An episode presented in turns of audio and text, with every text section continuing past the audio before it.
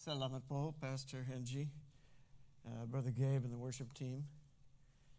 Thank you to the media team and staff that make this uh, service broadcast possible. And thank you to the Lord who makes all things possible. Amen. Well, you've already received greetings for every time of day, any time of day, wherever you may be, whether you're streaming live with us or watching a recording. And I want you to know that from our perspective, whether you're with us live or you're watching this recording, you're with us in the spirit and you're with us in our hearts. And we thank you for that. We thank you for your partnership, for your fellowship, for your faithfulness. We thank you for your giving. I need hardly remind you as a point of practicality, but I will remind you as a point of worship. My worship unto the Lord, my encouragement of your worship unto the Lord, that we rely upon your giving because it is through you that God resources this ministry. And so thank you for uh, continuing to give as the Lord places it upon your heart. Uh, this is not a ministry, this is not a church that is looking to get rich in the things of the world. Uh, for many reasons, but not least of them is we are already rich in the things of the kingdom. So the things of the world have little interest for us, I must tell you frankly. And where the things of the world do grab our attention, where they do grab our vision, we are being led by a Lord who has taught us to reject those kinds of distractions and instead invest into the kingdom. And so at, at that point, I, I want to remind you, encourage you, and thank you for your giving as the Lord puts it upon your heart. We thank you, members of this church family, for bringing your tithes into the storehouse of the Lord. And I remind you that you can do that via our website at mypcf.org or by simply mailing a check payable to Praise Christian Fellowship to our street address at 2235 Beverly Boulevard, Los Angeles, California, 90057.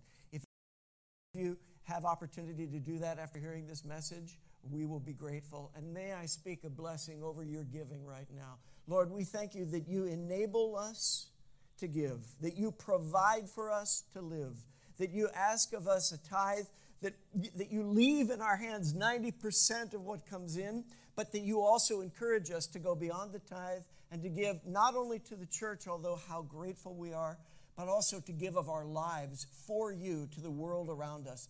And so, Lord, I also ask your blessing upon these of the flock who are giving their time helping others, perhaps in helping out those who need transportation in this time, or food, or just a love gift to a neighbor or a friend or a coworker or someone that they see on the street or in the steps of life in great need and they feel compelled by you to reach out and offer something. Lord, bring blessing upon that one who's giving of their time to tutor children that are perhaps struggling with online learning as an adaptation to this present modality, or those who are giving of other talents, those who are giving of their time to lead in worship, in Bible studies, in prayer meetings.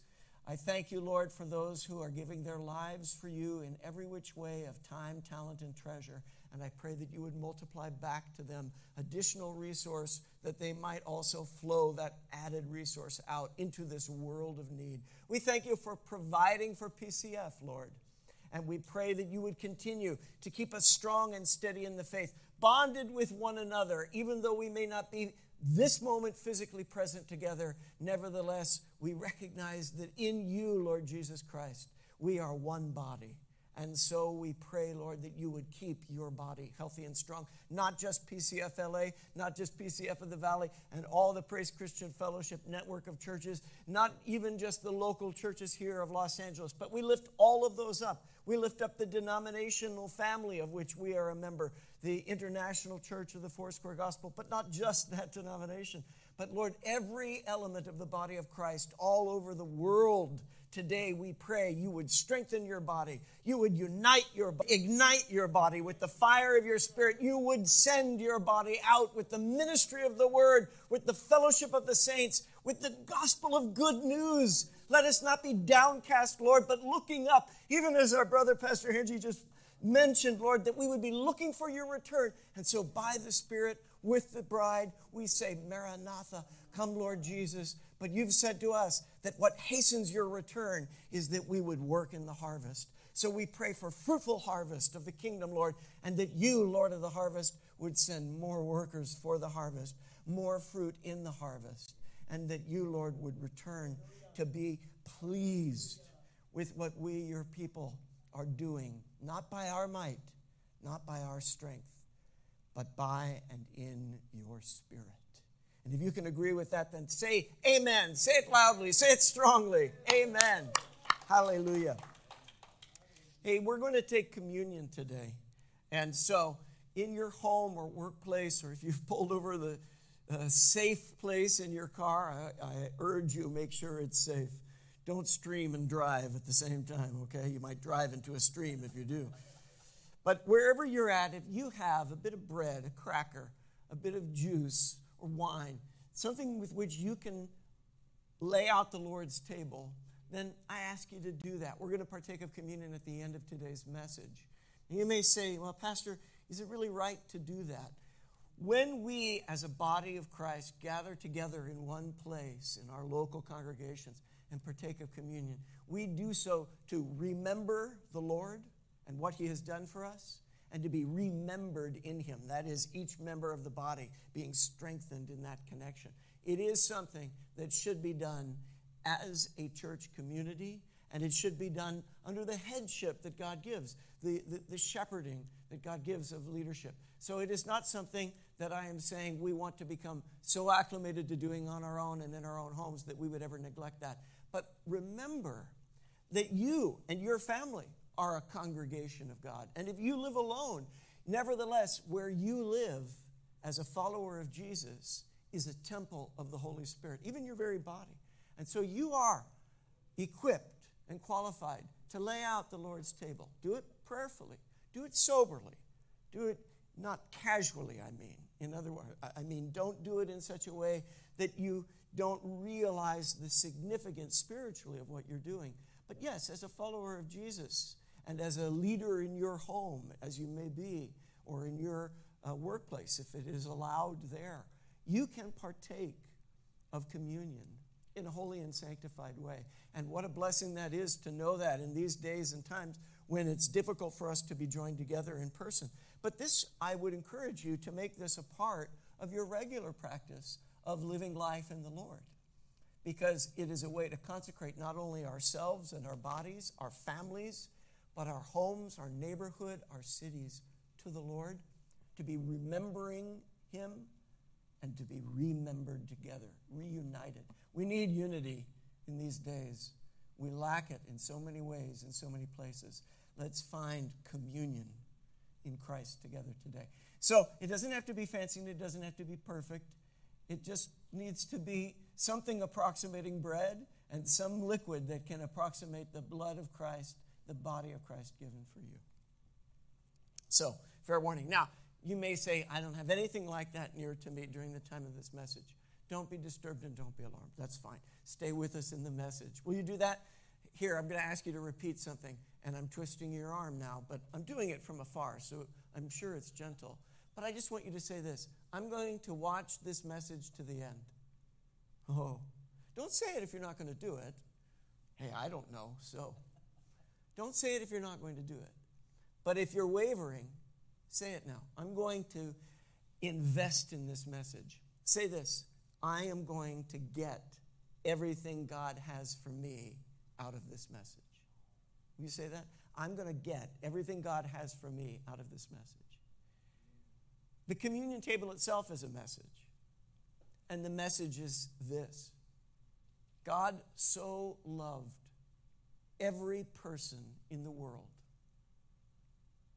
that he gave up his one and only Son, that whoever would believe in him would not perish, but have everlasting life. That's the message of communion. That's the message of Christ. That's the story of the gospel. And it is at the heart of today's message. We're in a series on the book of Joshua.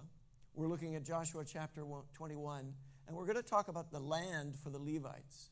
In a message like this, it's possible that someone who may not be deeply familiar with the Old Testament or deeply interested in the Jewish roots of Christianity and the, um, the Levitical priesthood and the practices of the tabernacle and temple worship may find it difficult to connect with this. That shouldn't be.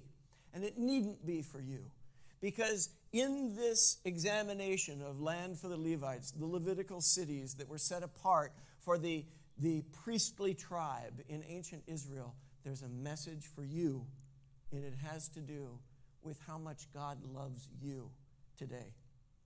So even if you don't have bread and, and juice to partake with us, you have two ears to hear, eyes to see, and a heart ready to be open to the Lord, and the Lord will come and commune with you by His Spirit if you will invest yourself in time in looking at His Word and His ways today. Will you do that? Join me, won't you? Let's pray.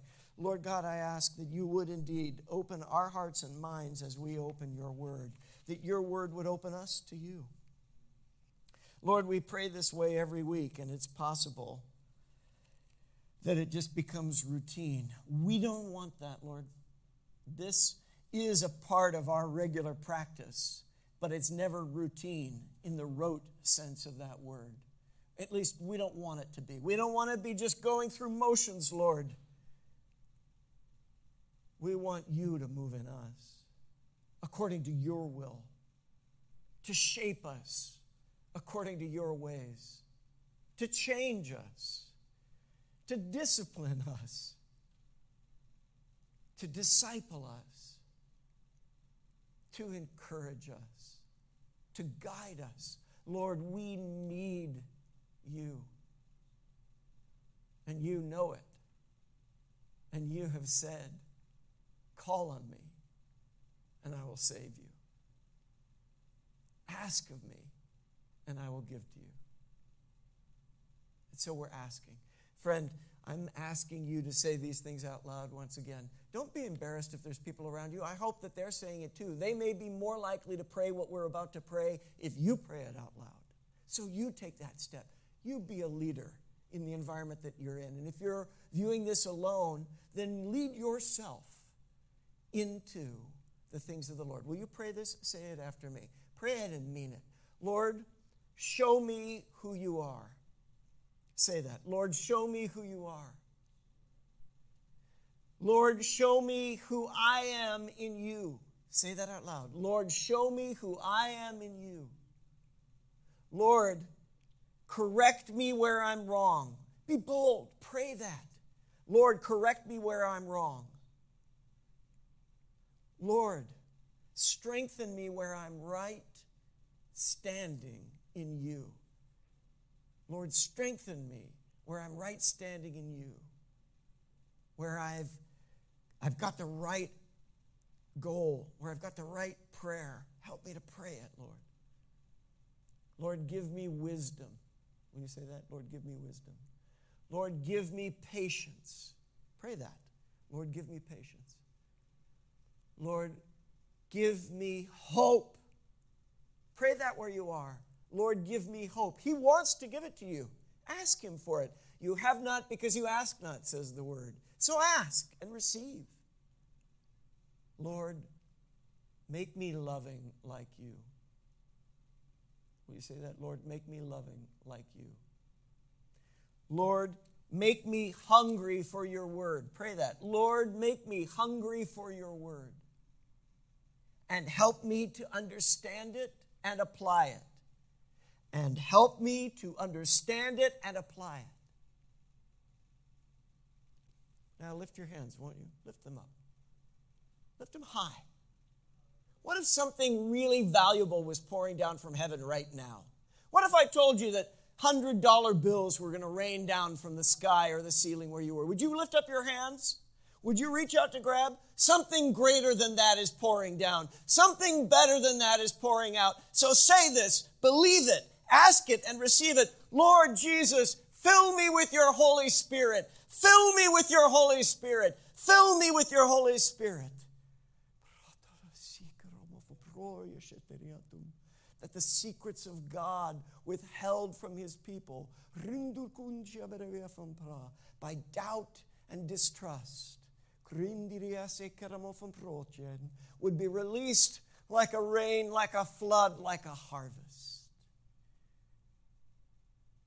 and the glory of the Lord would fill the earth. Amen.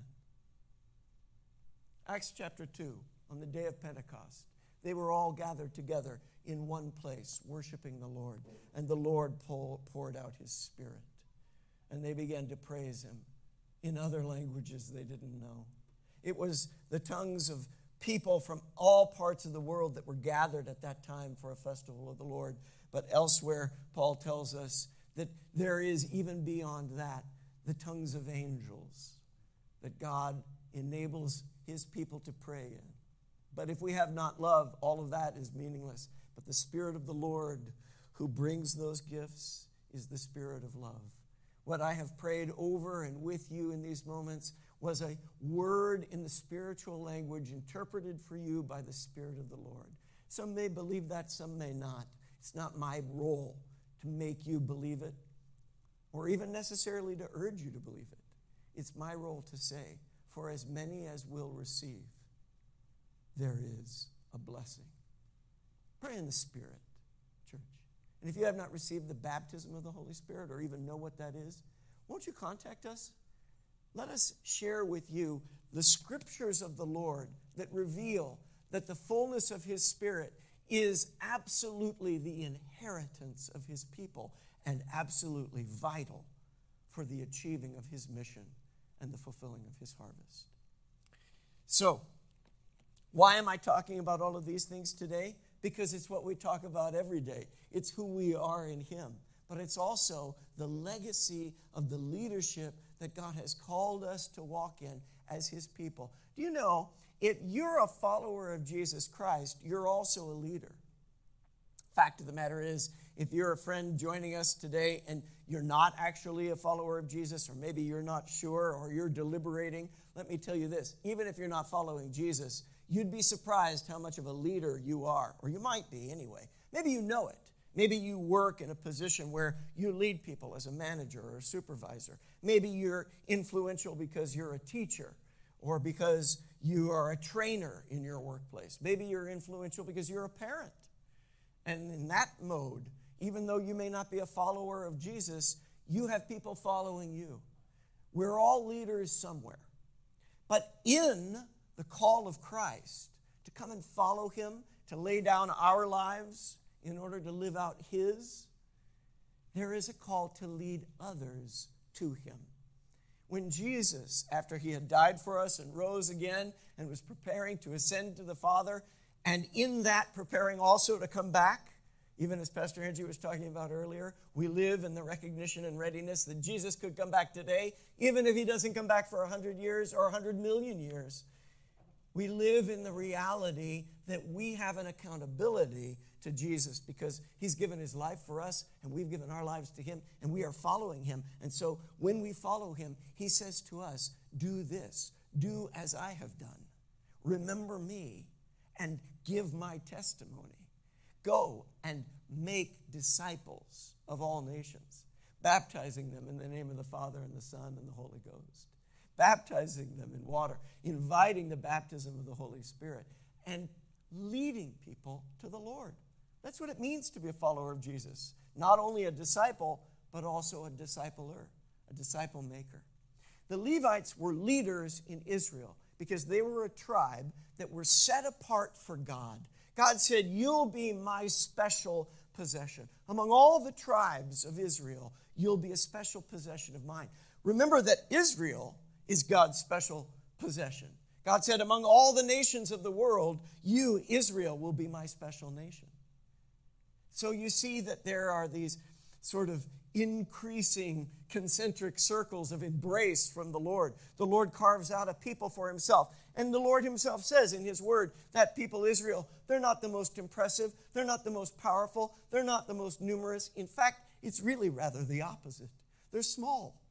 They're not, they're not well known. They're not well resourced. In fact, it starts with a single man, first named Abram, but God calls him Abraham. And he has a son, Isaac. And that son was a promise. He has him in his old age. And even more impressively, his wife has him in her old age, far past the time of child rearing. And yet, God who promised is faithful. A son is born to them. And from that son, Isaac, comes Jacob. Now, Jacob followed the Lord. he was a man of many failings and problems. His very name, Jacob, means heel grabber, and it's a euphemism, a, a, a colloquialism in their society, in those ancient uh, Near Eastern culture. It means trickster, deceiver, con man. The guy was named as a con man, and he lived a large part of his early life in that manner, trying to get what he could get, trying to use the truth in creative ways, shall we say. He lied and deceived, even as he was lied to and deceived by others. But in his heart, he had faith. In his life, he had the Lord, and the Lord led him. The Lord led him actually to a crossroads. You can read about it in Genesis 32, a time of crisis in Jacob's life when he thinks he's about to lose everything, maybe even his very life itself. I won't go into the story, but those of you who are familiar with it or have been part of the congregation long enough to remember, I preached on this in a long series some years ago. There's a moment of encounter between Jacob and one called the angel of the Lord, like a man, but it's God. John chapter 1 tells us that no one has seen God at any time, but that the Son has manifested him to us. In other words, Jesus Christ is the incarnation of God, human and God, fully human, fully divine. I suggest to you that it's a Christophany in Genesis 32, that it is Christ that Jacob is wrestling with. And they wrestle till the breaking of the dawn. And what comes out of that wrestling is Jacob gets a new name and a new role and a new wound. Because we are told that he wins the match in the most interesting of ways by having his hip put out of joint by the stronger man, which is the angel of the Lord, which I would say is Christ. And yet Jacob is holding on to him and says, I won't release you until you bless me. That isn't Jacob being greedy. That's Jacob being faithful. It's Jacob realizing that you have not because you ask not, but that if you will ask and seek and knock on the door of the Lord, you will receive from the hand of God what he desires to give. And what he desires to give, mga kapatid, brothers and sisters, dear friend, is life, is love, is blessing. And so he gives Jacob a new name, Israel. Instead of being called conman, deceiver, and heel grabber, I call you, says the Lord, prince with me one who wrestles with God and sustains. Are you wrestling with God today? Do you feel that you're at a crossroads of crisis? Then say this to the Lord I'm going to cling to you. I won't let go of you until you bless me. And you know how He wants to bless you? By answering all of the prayers that you and I just prayed, by giving you wisdom, by showing you where you're wrong and helping you to be right. And sometimes it's going to feel like a wound. Sometimes it's going to look like bloodshed for you in your spirit. Sometimes it's going to feel like God is going to be violent with you, but you need to know this your Father in heaven loves you. Jesus Christ is the evidence of that love. Let the Lord do whatever surgery he needs to do. Let him rename you according to his ways so that you can experience the blessing of God which enables you to be a blessing. Because out of Jacob came 12 sons, out of Israel came 12 tribes, and the third of those was a boy named Levi. Now, Levi, as I mentioned, being third is high in the ranks because in those days, those ancient days, birth order was primary to social standing. The family was the elemental unit of society. Frankly, it still is, which may account for why our society is in such trouble, because we have not done right by families. But that's another point, or at least it's a peripheral one. Levi has a privileged place in his family, but Levi is a man of passion. He grows up to be a rather reckless man, as many of his brothers do. You know the story well that Joseph, who is a favored son, there was issues of favoritism in this family going back to the beginning, which were problematic and created all kinds of stress. this will be a fundamental um, recognition of today's message. People are problematic. People create problems in families, in cultures, in societies. It's people that are the problem makers in large part. But people are also precious. So there's strife and tension in the family of Jacob, in the, in the early nation of Israel, that at that time is just these 12 boys and at least one sister named Dinah that we'll talk about in a moment. But with Joseph, there is a rejection of Joseph by the other brothers because of the favoritism of the father. And Levi is part of that. And Levi, like the other brothers, will have to account for the actions and choices in which he engaged. But there's another moment when Levi does something rash and unwise, and yet it's very understandable to us. Levi and his older brother Reuben, the firstborn, who, as the firstborn of Jacob's sons, should have been the one that received the lion's share of the inheritance, should have been the one of highest honor. Why isn't he? When we look at the map in just a few minutes of, of ancient Israel once again, when we move forward five or six hundred years to the time of Joshua, from where I'm talking about now, we're going to see that Reuben, in fact, is a small tribe with a very small portion in the land of Israel. Simeon, likewise, um, also among those uh, uh, of the first set born, and also among those involved in this, uh, um, this bad behavior that we're going to discuss in a moment, also it receives a lesser portion. And we see that Simeon as a tribe actually rather dissipates in the land over time. Why is there this legacy for these tribal brothers and their offspring who should have had favored places when younger brothers like Judah and Joseph and Benjamin and the sons of Joseph, Ephraim and Manasseh, why did they receive such large blessings? What we can see is that there is a result of faith or faithlessness that bears out generation upon generation. What is it that Reuben and, uh, and, and uh, Levi, Simeon did that created uh, such disappointment for Israel, for Jacob? Their sister Dinah was embroiled in a relationship with a Canaanite man. This is during the time when the family of Abraham were a ranching family of shepherds and nomadic primarily. He owned land and had land, but they were often moving around and they often had strife because you may remember that Abraham, Abram, came from a completely different land. He had followed the call of the Lord all the way to this different land of Canaan. And so there were people living in Canaan, the Canaanites, that looked on him as a foreigner. Maybe you know what that feels like. I know many of you do know what it's like to live in a land that you weren't born in and to experience the distinction and difference that that involves. And it can be very difficult, feeling like a stranger in a strange land. Oddly enough, the word of the Lord reminds us, even in the New Testament, looking back to the Old, in the book of Hebrews, we're reminded that to be a follower of Jesus is to feel like a stranger in this world because the ways and things of this world are often at odds with us. And yet, it is God's purpose for us to be witnesses for Him in this land, to lead others to Him. And to do that means that we need to lead with love and righteousness and not out of our own passions and vengeances. But in this circumstance, Dinah, the daughter of Abraham, excuse me, of uh, Israel, was involved with a Canaanite man who misused her and frankly raped her.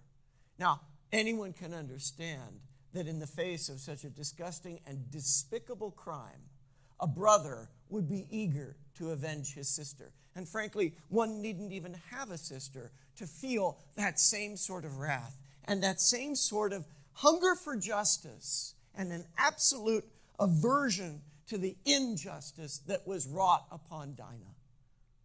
But the Lord has said, Vengeance is mine. The Lord has said that justice is vested in him. And it certainly was not the Lord's intent that Reuben and, and Levi and the sons of, of Israel should do nothing. But what they did do was not to consult with the Lord, not to consult with their father, to actually disobey the guidance of their father, and to ignore the leadership of the Spirit, and instead to go and utilize one of the covenant signs and sacraments, if you will, of their familial relationship with God. God had said, I make a promise to you, I make a covenant with you, and the sign of the covenant will be circumcision. In other words, the removal of the male foreskin, which obviously renders the recipient of that ceremony um, to be uh, laid up for a day or two. They're going to be recuperating after something like that. So Levi and his brothers took that sacred covenant and used it not like Israel, but like Jacob. In other words, not to administer the love of the Lord to people and draw them into Him, but to use it as a deception, to take advantage of people so that they could have their way and will over them. They had all the men of that region circumcised in order for that man who had raped Dinah to be married to their sister, supposedly, but it was a lie. What they were really doing was getting all of the men of that area incapacitated so that they could go in and slaughter them all. It isn't even the slaughtering that is so much an offense to God. That might be difficult for you and I to understand, but when you look at the book of Joshua, as we've been going through it, you see that there are battles and victories ordained by the Lord. The problem is that they went out on their own and tried to make things right according to their own wisdom, and they used the things of God in a way that brought bloodshed that God had not ordained. There's a message for us today.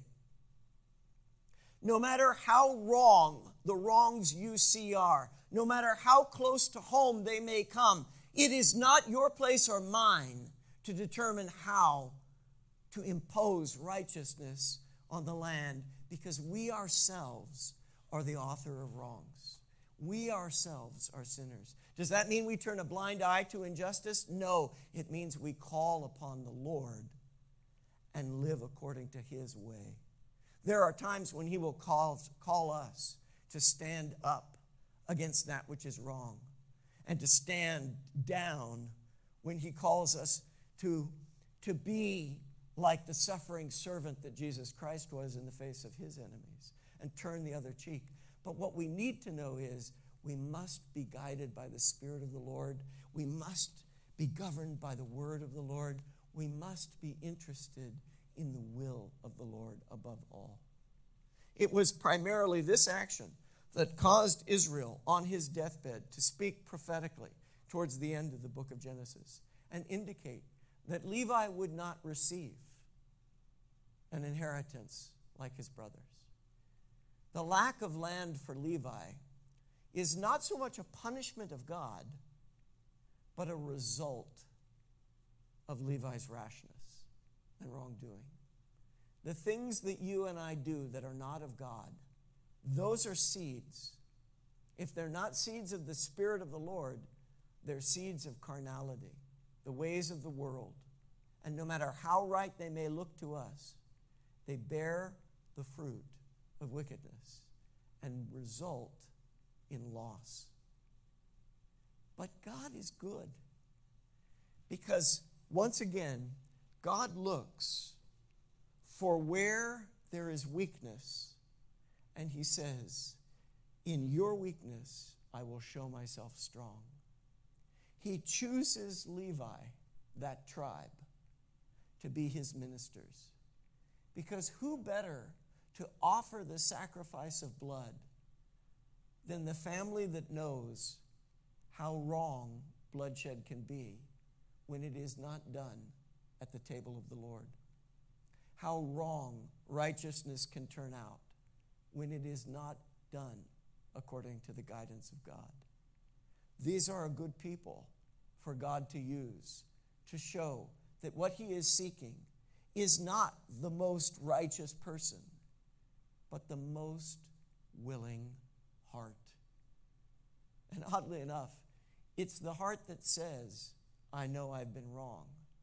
It's the heart that knows, I don't deserve the goodness of God, that is most likely to receive the wisdom of the Lord and the grace poured out for us.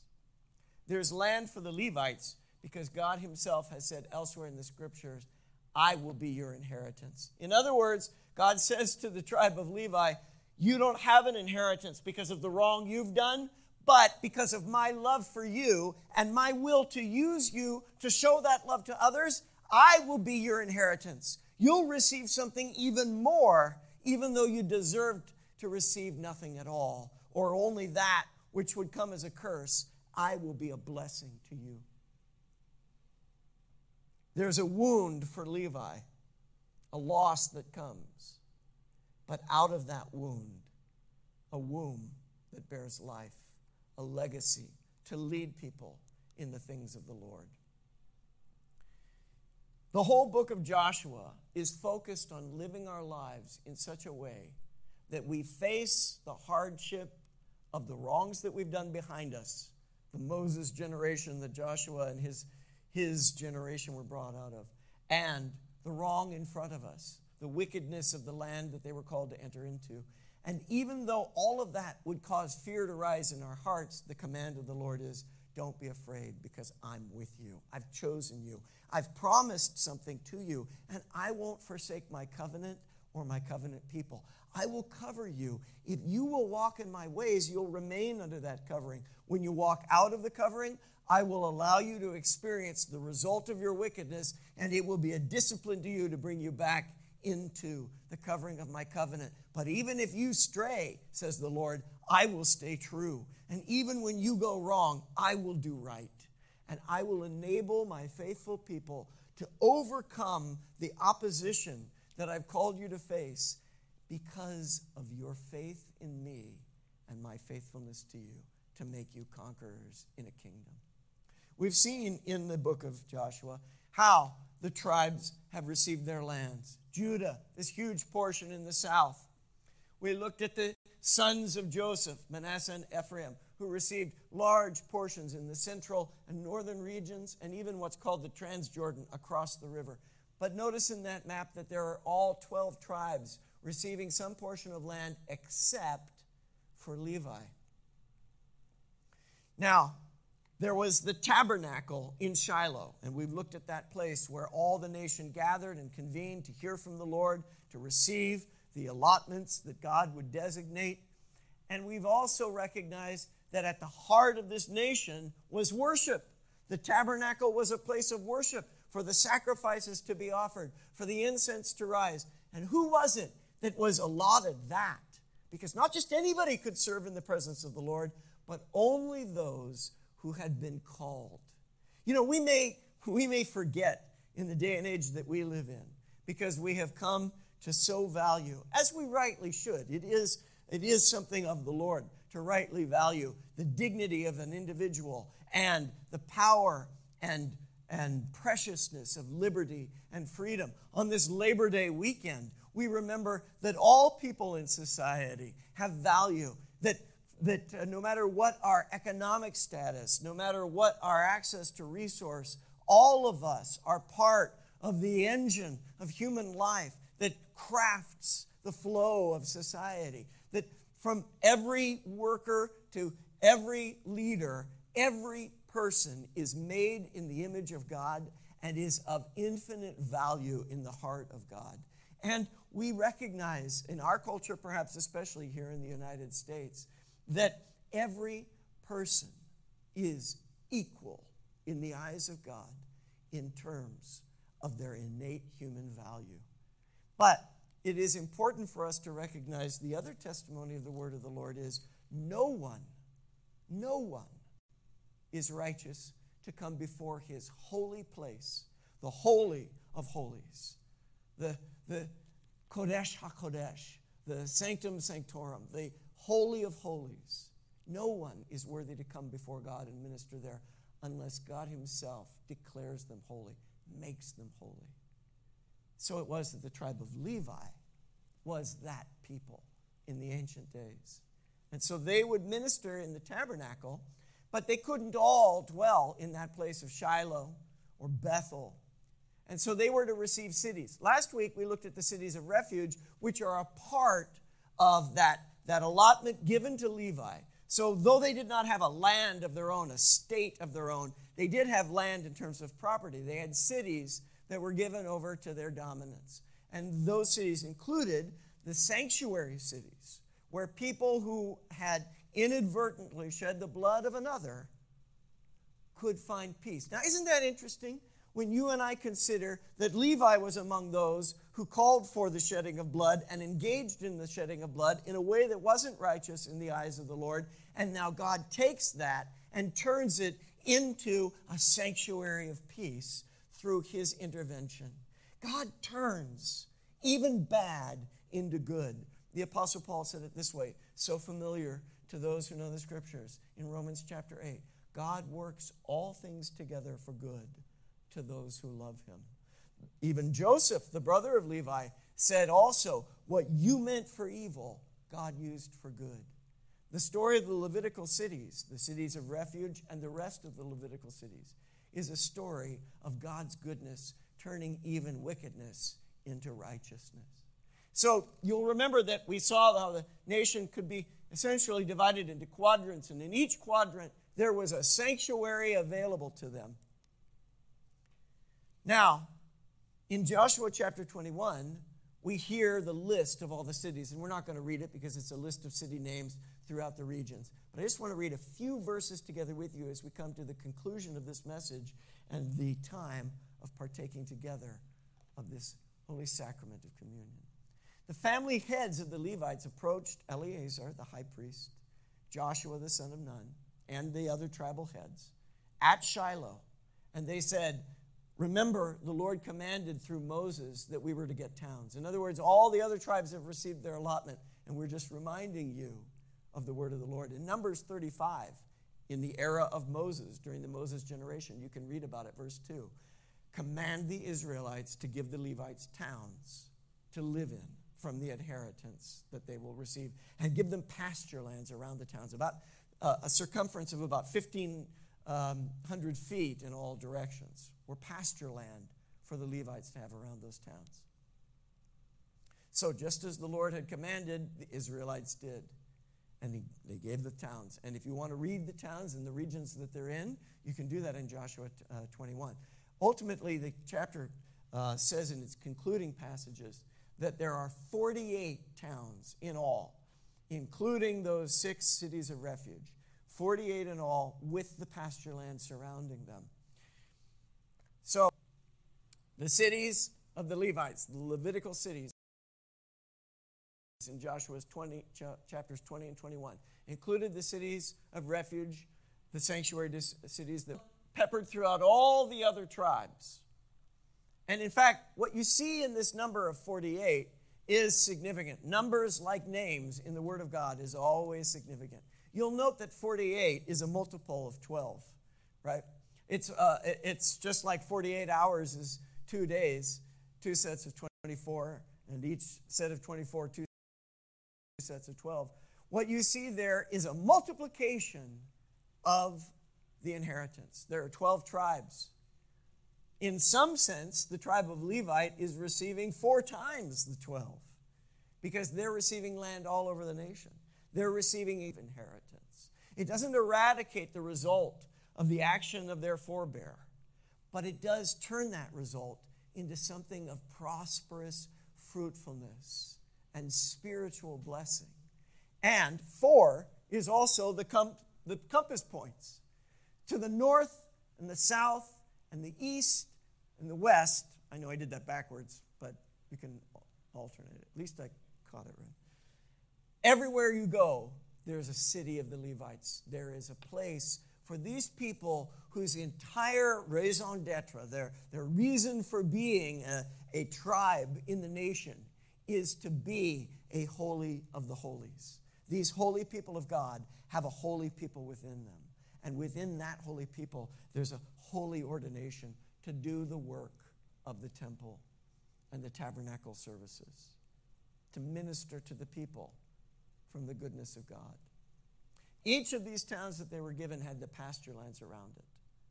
So the Lord gave not only the cities, but the place for harvest, the place for fruitfulness, the place for shepherding, peaceful pastures, and the flowing streams of the Good Shepherd. The Lord gave Israel all the land he had sworn to give them. To the concluding portions of the book of Joshua, in fact, and most of the land allotment is done now, or uh, actually all of it is done now. What we will see is just some description of tribal interactions next week about an altar named witness. And then in the concluding weeks of our series, we will look at chapters 23 and 24, Joshua's farewell sermon to the people. But here in this moment, we have something of a summary occurring, one at the end of today's message. And it's this the Lord fulfilled his promises. Now, as I said, this is hundreds of years after the time of Isaac, excuse me, of Jacob and the sons of Israel.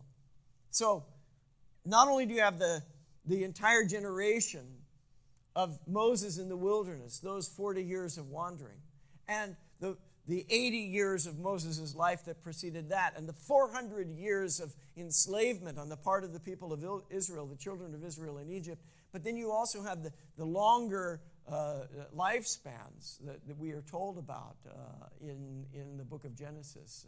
I don't recall precisely what, what Jacob's lifespan was, but I think it's something like 137 years. And so you're talking about centuries that have passed since the promise was made. Even more if you go all the way back to about uh, probably somewhere around 1800 to 2000 BC is the time of Abraham. And that's when God was saying over and over again, you can look it up in the scriptures, in throughout the books of Moses, over and over again, the Lord says to Abraham, I will give this land that you are sojourning in, this place where you feel like a stranger because you are a stranger. I called you to here to be a leader. I'll give it to you.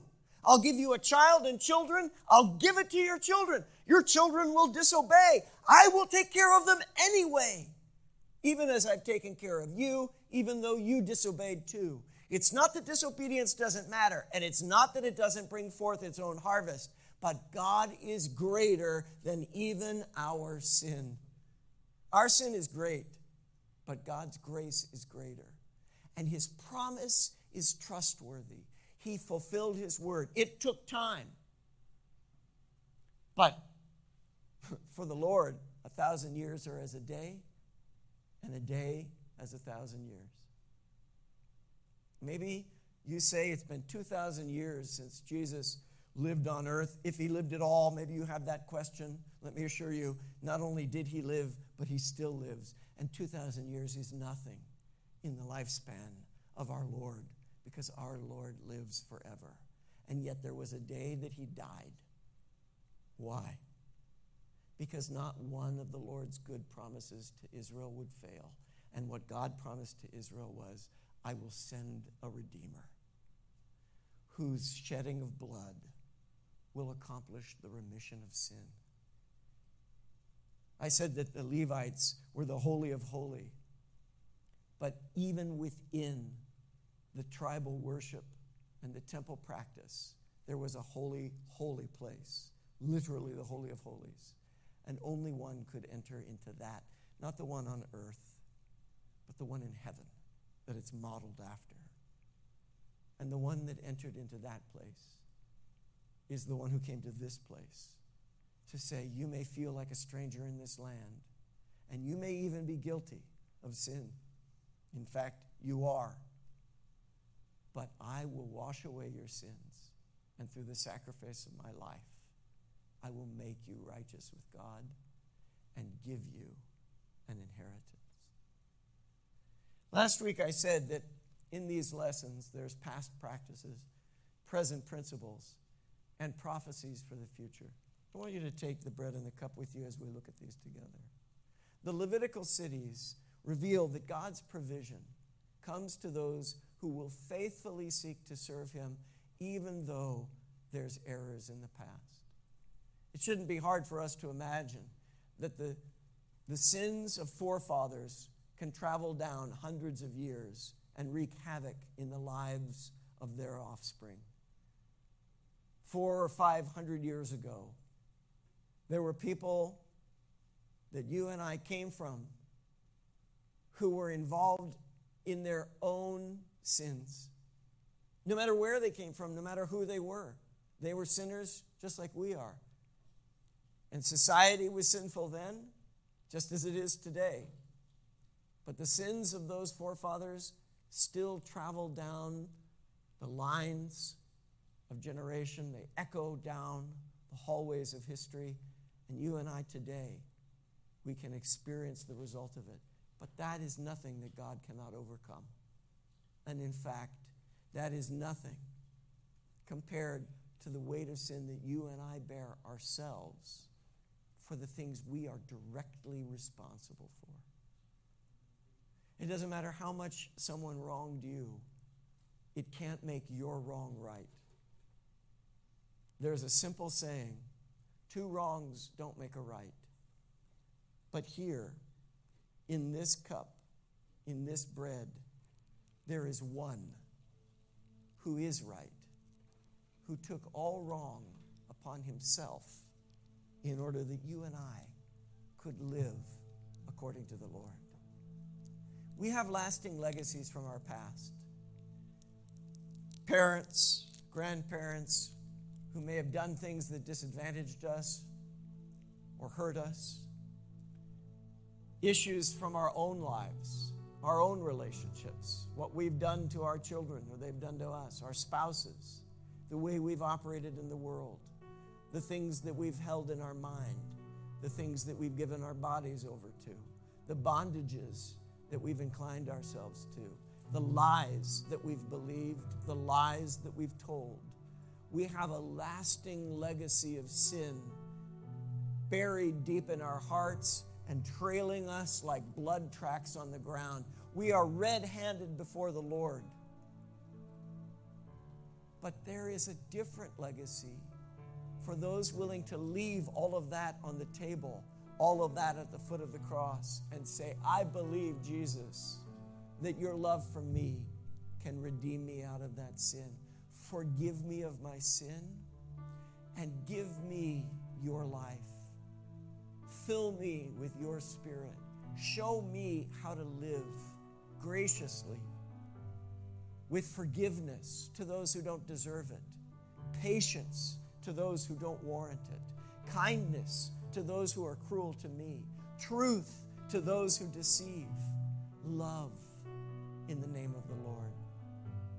We have lasting legacies from the past that prevent present righteousness, but God comes to rewrite our world and to rewrite our heart. That heart of stone, he turns to flesh by the breaking of his own flesh and the giving of his own body. You raise this portion before you? Lord, we receive your broken body as healing to ours. We confess our sin. We confess our faith. We believe that your sacrifice is greater than our sin. We give thanks for your sacrifice and we receive the gift of your body that we would be made whole and one in you today. Amen. There's a new legacy for all those who would follow the leader of Jesus and lead others to do the same. And that promise is exactly the promise that was spoken to us before this message began.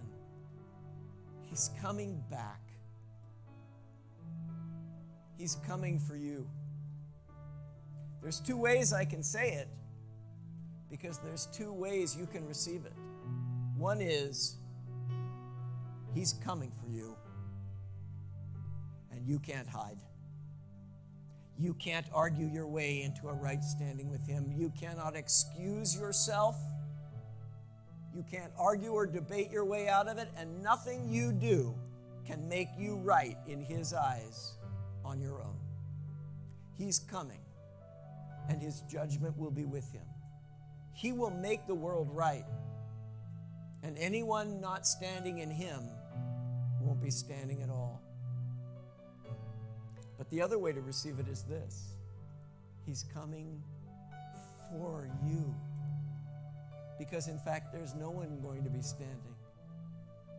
Every knee will bow, every tongue will confess you are Lord.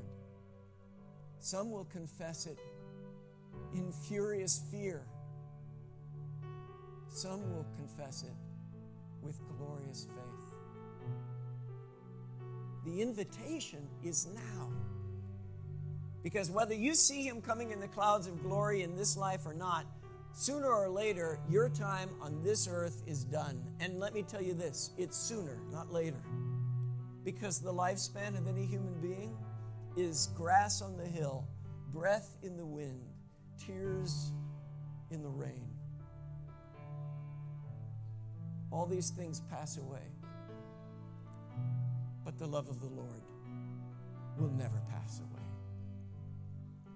And the proof of his love is in the blood that he shed to forgive you of sin and to give you a new legacy, a new life in him.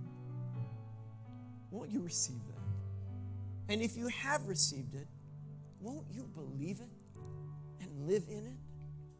Why are you afraid if the love of the Lord is living in you? Be made well, be made right, be given hope, be free. Lord, we receive this cup of a new covenant, forgiveness. Though we, like sheep, have gone astray, you are the good shepherd that leads us back to you. We receive your blood and the forgiveness of sins. We receive your spirit and we enlist again in the mission to, with our lives, be a living sacrifice to you, that by your Spirit and by your grace, we would lead others to you. Amen.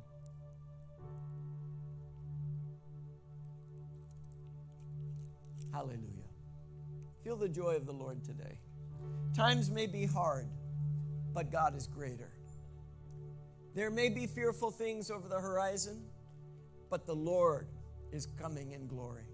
And in fact, I tell you, He is already here because He is in us today. We remember that today, and we are remembered in Him.